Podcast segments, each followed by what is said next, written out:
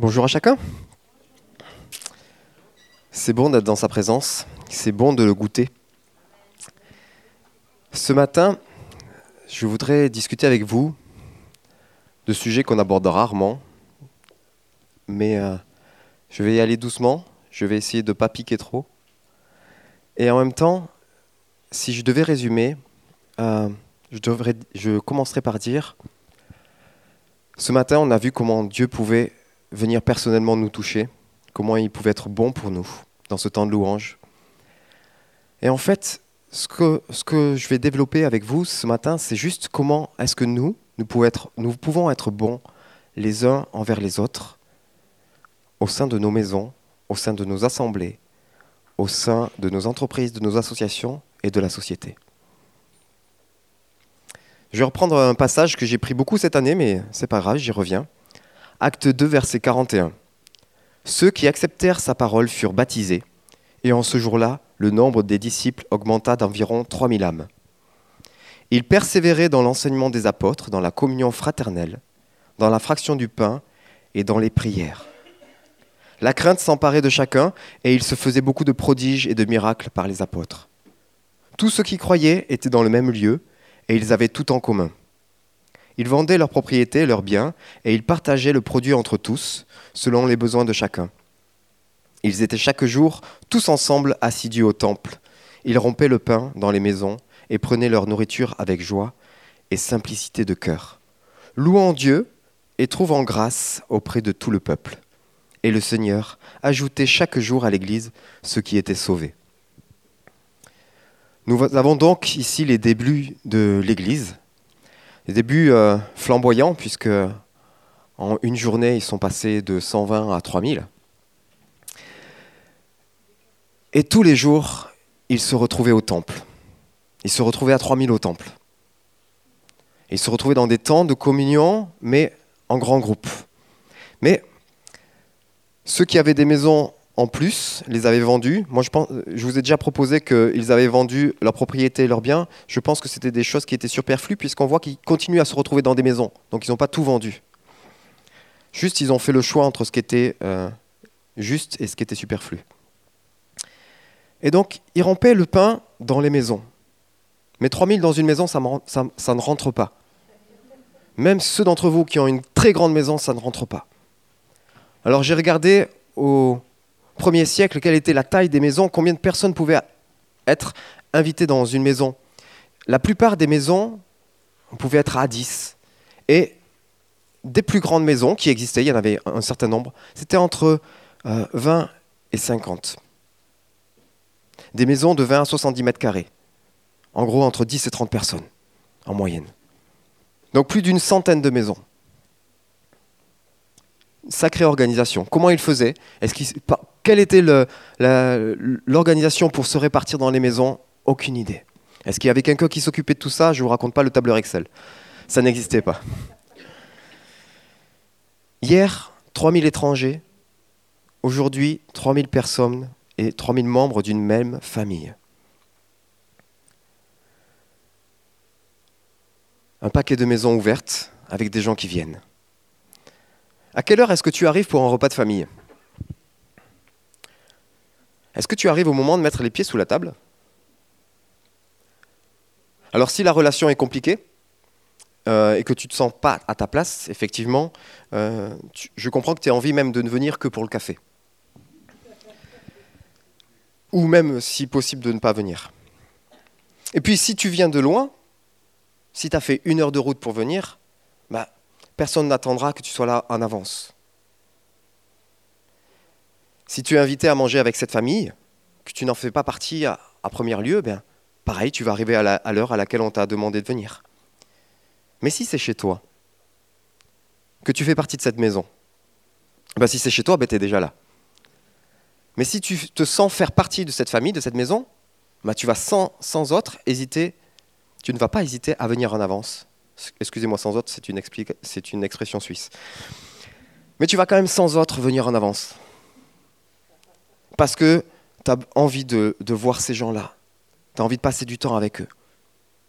Et puis, comme tu vas arriver en avance, tu vas voir qu'il euh, y a peut-être besoin de donner un coup de main pour finir l'entrée. Il faut couper les tomates. Et puis, et puis euh, une autre personne va voir qu'il euh, manque du papier toilette et va s'en occuper. Et puis, finalement, si on passait un coup de balai dans la cour centrale, ça serait bien.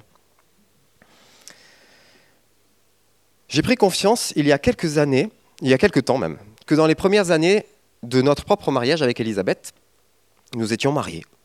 Nous vivions ensemble. Mais je me rends compte qu'à cette époque-là, je fonctionnais comme si je n'appartenais pas à mon propre foyer.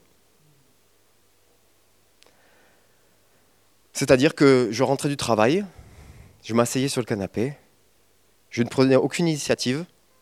Alors j'ai des volontiers parce que j'ai été bien élevé par mes parents qui m'ont toujours appris à, à, rendre service quand on me le demande, mais je ne prenais aucune initiative. Et pourtant, qui ne fait rien dans une maison? Le nourrisson? Une personne très âgée, quelqu'un de malade ou de blessé qui est en rémission? Et pourtant, Damien qui est blessé est encore à la caméra aujourd'hui.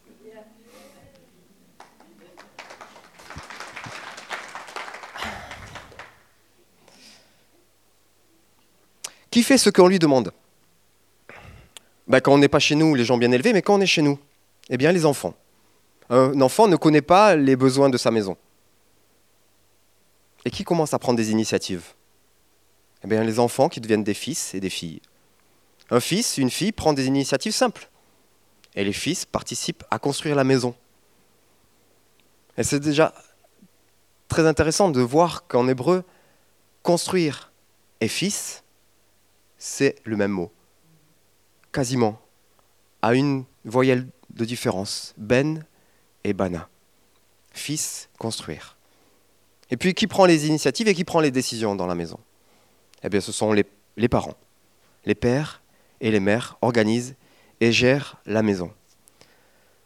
Et alors Elisabeth, elle avait épousé un gars qui était responsable de projet, chef d'équipe, qui gérait des colonnes de A à Z pendant trois semaines. Il gérait les activités, il gérait le ménage, il gérait la cuisine, la lingerie, les poubelles.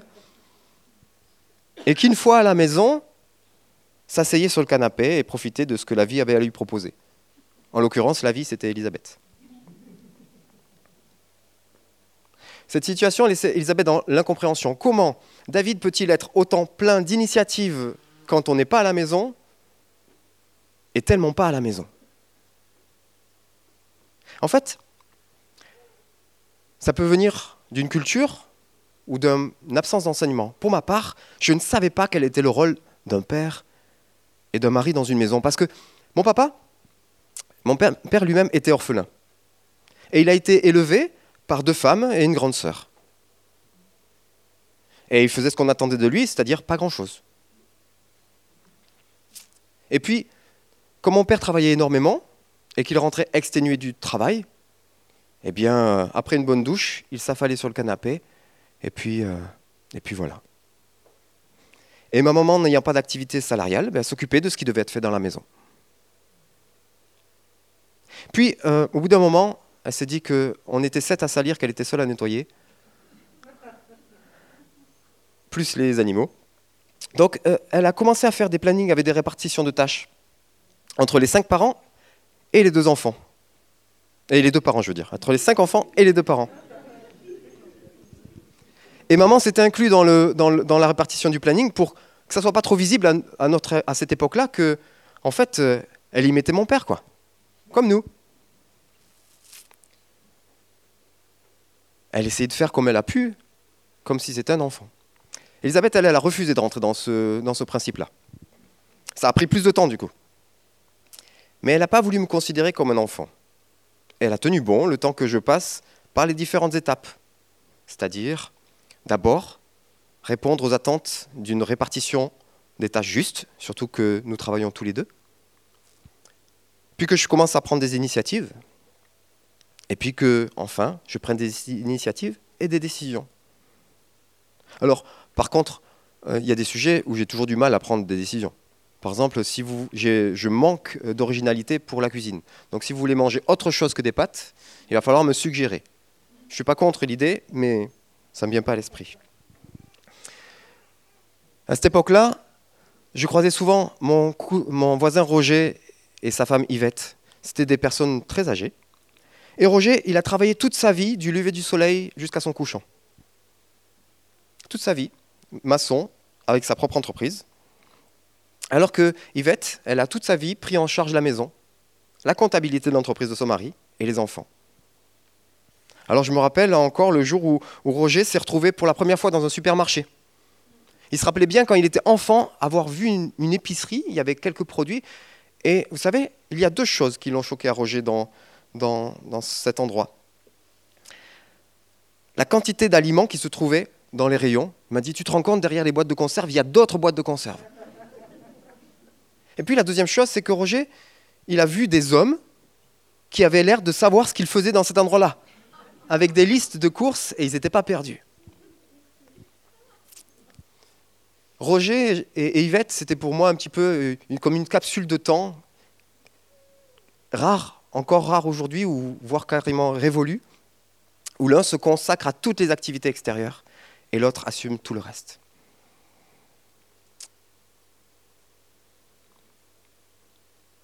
Ce matin, je voudrais parler de deux genres de maisons. Il y a notre foyer, que j'ai pas mal balayé. Et puis il y a aussi nos assemblées locales. Est-ce que nous venons comme si nous venons au temple? C'est-à-dire, au temple, il y avait des familles entières qui étaient dédiées à toute l'organisation de tout ce qui devait être fait dans le temple.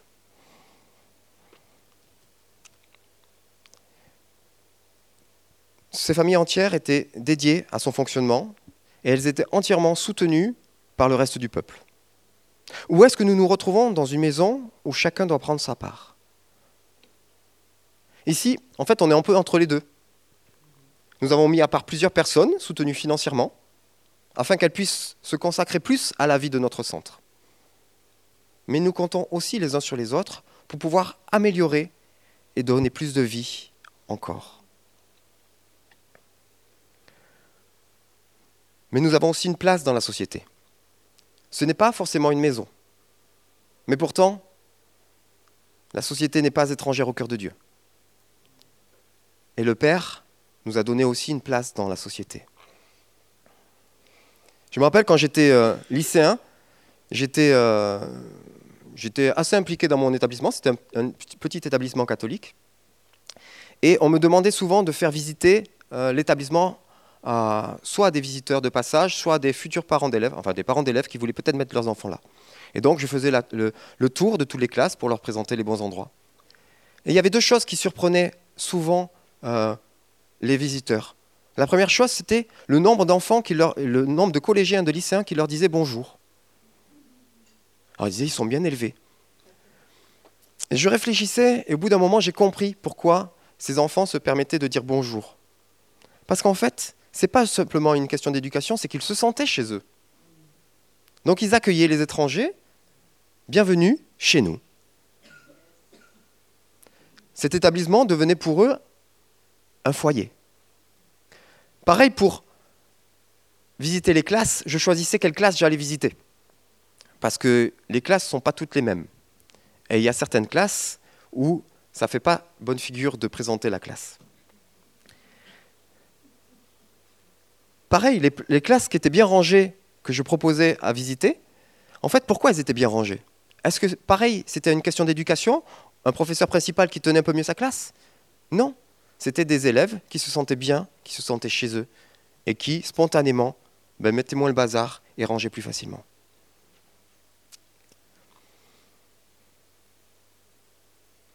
Colossiens 3, versets 22 et 23. Tout ce que vous faites, plutôt 23, tout ce que vous faites, faites-le de bon cœur, comme pour le Seigneur et non pour les hommes, sachant que vous recevrez du Seigneur l'héritage pour récompense. Tout ce que vous faites, faites-le de bon cœur, comme pour le Seigneur et non pour les hommes. Au verset 22, on voit que Paul s'adresse aux serviteurs par rapport au maître.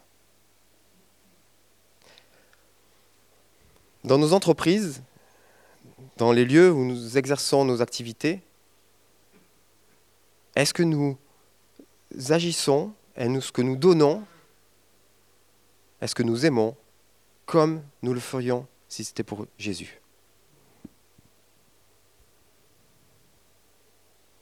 Alors, j'ai parlé des, des j'ai parlé de moi à cette époque où je manquais d'initiative. Et puis il y a les gens qui sont, qui sont le contraire. C'est des gens, ce matin j'ai eu envie de les appeler les gens smart. Je ne les prends pas pour des voitures. Et ce n'est pas un anglicisme. Je ne parle pas en anglais à ce moment-là. Les smart, c'est tout simplement une compression de super et de mart. Les smart. Et il y a pas mal de smart au milieu de nous. Je ne vais pas commencer à les nommer parce que je vais en oublier et après on va avoir une file d'attente au pôle à la personne pour. Mais vous savez de qui je parle. C'est super smart, c'est super smart, c'est smart. Des gens qui donnent tout, tout le temps, qui sont au four et au moulin, qui sont à la cuisine et à l'accueil, qui sont euh, euh, qui sont en train de passer le balai et en même temps de préparer une salle de classe et de préparer une activité, qui sont partout. Et on pourrait croire que, Jésus les a repris, ces personnes-là, quand justement il a parlé à Marthe et Marie et qu'il a dit à Marthe que Marie avait choisi la bonne part parce que Marie était restée au pied de Jésus. Et c'était vrai pour cet instant-là. Parce qu'à ce moment-là, Jésus ne pouvait être qu'à un seul endroit. Il ne pouvait pas être dans le salon et dans la cuisine. Mais aujourd'hui, Jésus peut être dans la cuisine.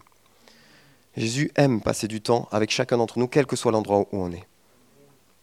Et pourtant, ces super Marthe doivent aussi, des fois, laisser et ne pas faire. Et certains, encore il n'y a pas longtemps, m'ont confié des fois se faire taper sur les doigts et se faire gronder parce qu'ils en font trop. Trouver la juste place. Ne pas toujours tout faire, ne pas tomber dans le syndrome du, super-héros qui, chaque fois qu'il y a un besoin, il répond et s'oublie lui-même. Cette semaine, je me suis donné un coup de marteau sur le doigt. C'était une très mauvaise idée. Et du coup, ce matin, j'avais oublié cette anecdote-là, et puis je me suis retrouvé devant la batterie en me disant, mince, l'index est quand même intéressant et important quand je joue.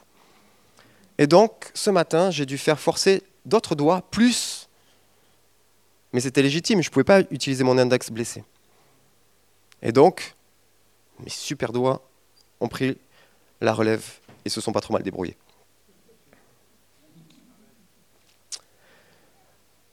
Mais il y a des moments où parfois il faut dire, eh ben, aujourd'hui, effectivement, le balai ne sera pas passé.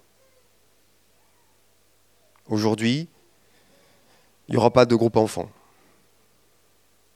Aujourd'hui, il n'y aura personne à l'accueil.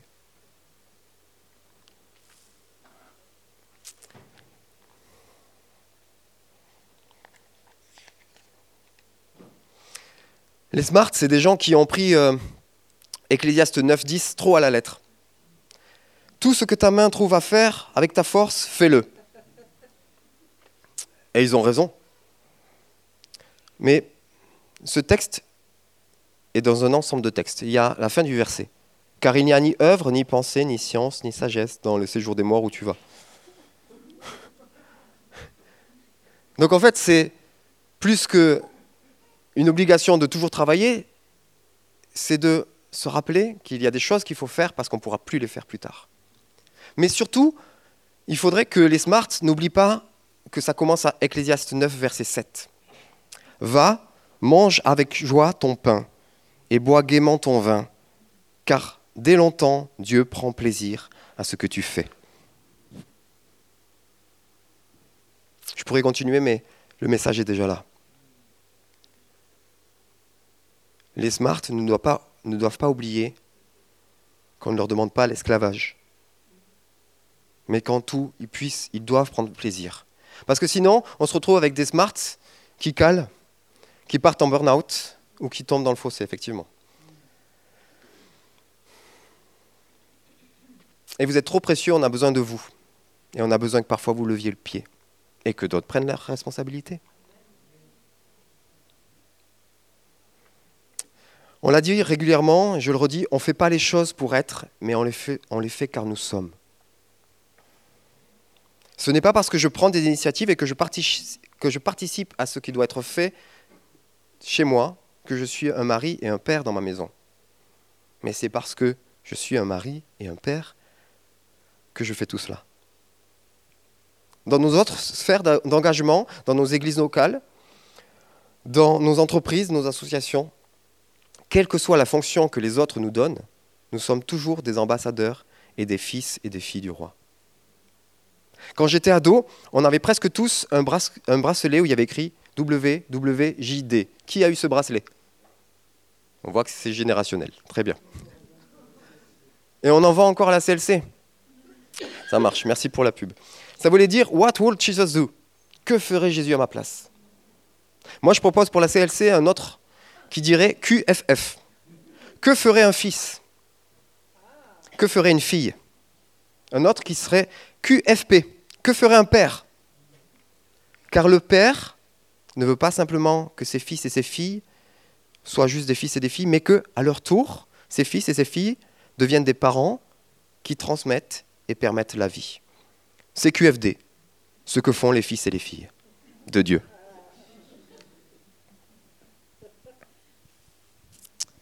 Le moteur de tout cela, c'est l'amour. Si je réalise une tâche et que je le fais par obligation, des fois c'est nécessaire, il y a des choses que nous devons faire par obligation. Mais sans ce carburant, le moteur ira moins loin. L'amour pour Dieu et l'amour de Dieu qui, doit rejaillir dans nos actions. Cette semaine, mercredi, je, suis invité à, aller à une radio locale pour parler de la générosité. Et j'ai trouvé ça intéressant parce que finalement, la, générosité vient de l'amour. Et du coup, je me suis amusé à reprendre un passage de Paul aux Corinthiens. Parce que la générosité, c'est donner quelque chose qu'on aurait pu garder pour soi. Du temps, de l'argent, de la bonne humeur. Alors si je paraphrase Paul aux Corinthiens chapitre 13, la générosité est patiente.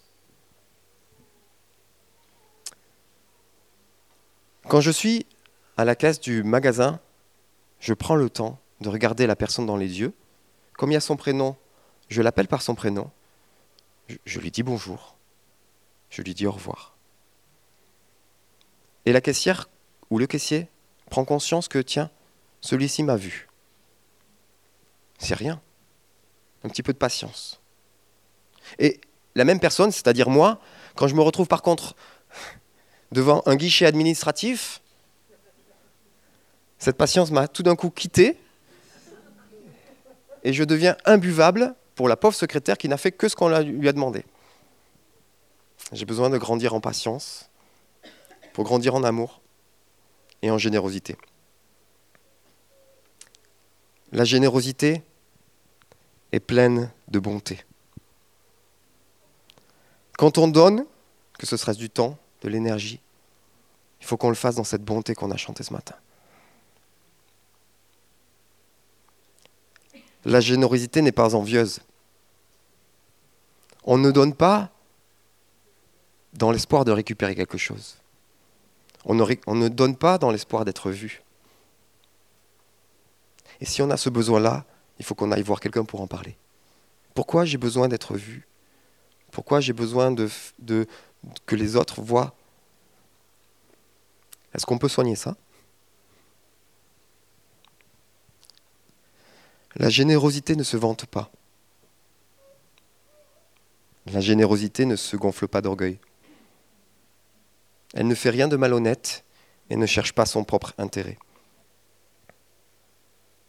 Ça, c'est plus dur pour moi. La générosité ne s'irrite pas quand les gens ne respectent même pas ce que j'ai fait. La générosité ne soupçonne pas le mal. Ah, mais s'il me demande de faire ça, et si je fais une fois, après je vais devoir le faire tous les mois, tous les jours, toutes les semaines. La générosité ne soupçonne pas le mal. Car l'amour ne se réjouit pas de l'injustice, mais il se réjouit de la vérité. Il supporte tout, croit tout, espère tout, endure tout. L'amour ne périt jamais.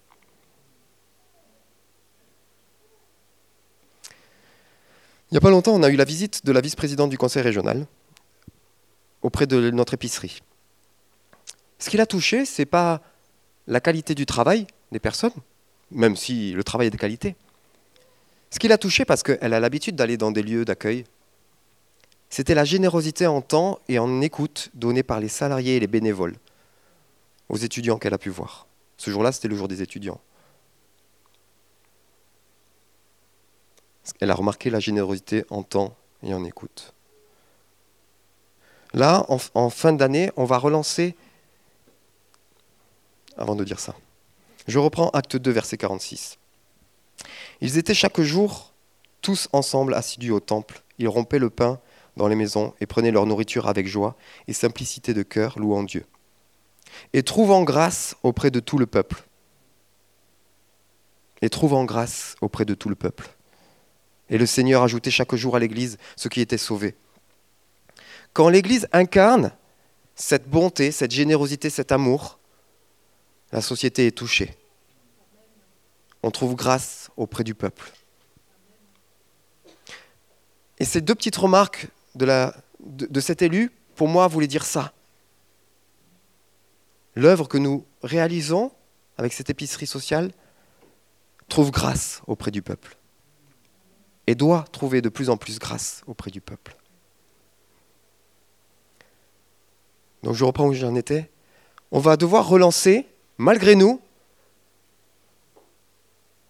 les boîtes cadeaux. Pourquoi? Parce que la société est venue nous chercher. Des entreprises sont venues nous chercher. Les entreprises nous ont dit, on a besoin de vous. On a vu ce que vous avez fait dans le passé, on veut participer apprenez-nous et permettez-nous d'aimer et d'être généreux. En ce moment, on est obligé de reprendre, obligé. On est en train de reprendre nos projets d'avenir, les projets de développement des œuvres sociales dans le sein de l'Église, parce que des responsables de la société nous confient des besoins. On nous a dit, ce que l'on voit actuellement, le gros problème au niveau des étudiants, au niveau de la jeunesse, c'est un besoin de soutien, d'écoute, de soutien psychologique. Ce qu'on fait déjà, accueillir et écouter. Mais ça veut dire que si la société se tourne vers nous et nous dit on a besoin de ça, ce qu'on faisait déjà va devenir un de nos objectifs principaux. On va répondre à ce besoin. Et quand des responsables de la société nous confient des besoins, au travers d'eux, moi je crois que c'est le Père qui nous interpelle. Le Père qui nous dit j'ai besoin que vous soyez mes mains, que vous soyez ma bouche partout. Ce matin, je ne vais pas vous attendre à la sortie avec une liste de toutes les tâches qu'il y a à faire dans cette assemblée pour que vous vous inscriviez. Ce n'est pas un guet-apens. Ce matin, je vous propose juste que chacun d'entre nous, on puisse se tourner vers le Père. Parce que c'est lui. Si on est une famille, c'est parce que c'est lui. Si nous sommes frères et sœurs, c'est parce que nous avons ce même Père. Et c'est lui qui sait où je dois être et où je suis et où je dois être.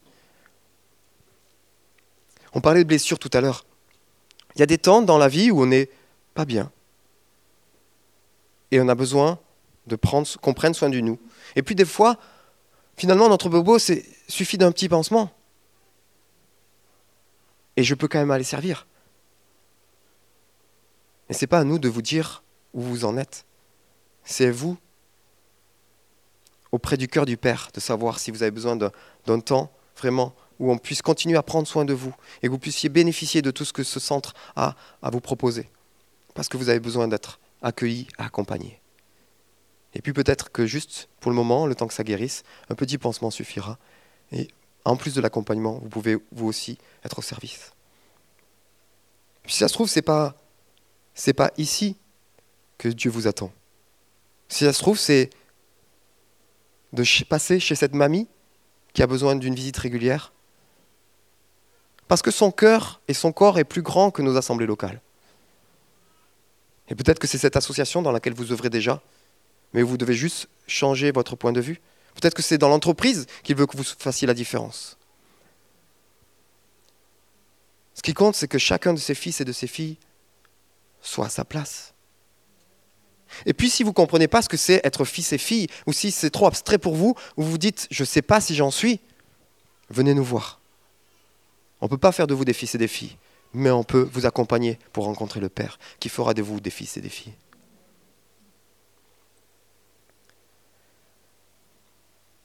Le Père nous interpelle. J'ai besoin que vous soyez mes mains, que vous soyez ma bouche, partout.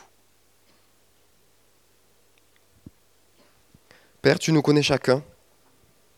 Tu nous as donné à chacun des dons, des compétences, des capacités. Et toi seul sais où est notre place, et quand il est temps de se lever et quand il est temps de s'asseoir. Apprends-nous, Seigneur, à nous lever quand tu nous demandes de nous lever, et à nous asseoir quand il est temps également. Aide les supermartes, les supermartes à faire la part des choses. Et viens au secours, viens notre secours là où nous avons tous besoin de grandir en toi, de prendre notre place, de devenir tes mains, ta bouche, tes oreilles, partout où tu nous envoies, quelle que soit la sphère, quelle que soit la maison. Nous sommes dans une société qui nous pousse à l'individualisme, qui nous pousse à ne penser qu'à nous. Nous ne voulons pas incarner cela. Nous voulons incarner la vie des fils et des filles qui font la différence là où tu les places. Là où tu as besoin qu'ils soient là pour que tu puisses leur permettre, permettre au maximum de goûter combien tu es bon. Que le maximum puisse goûter combien tu es bon au travers de nous, Seigneur. Car tu es bon. Tu es si bon. Et nous t'aimons. Amen.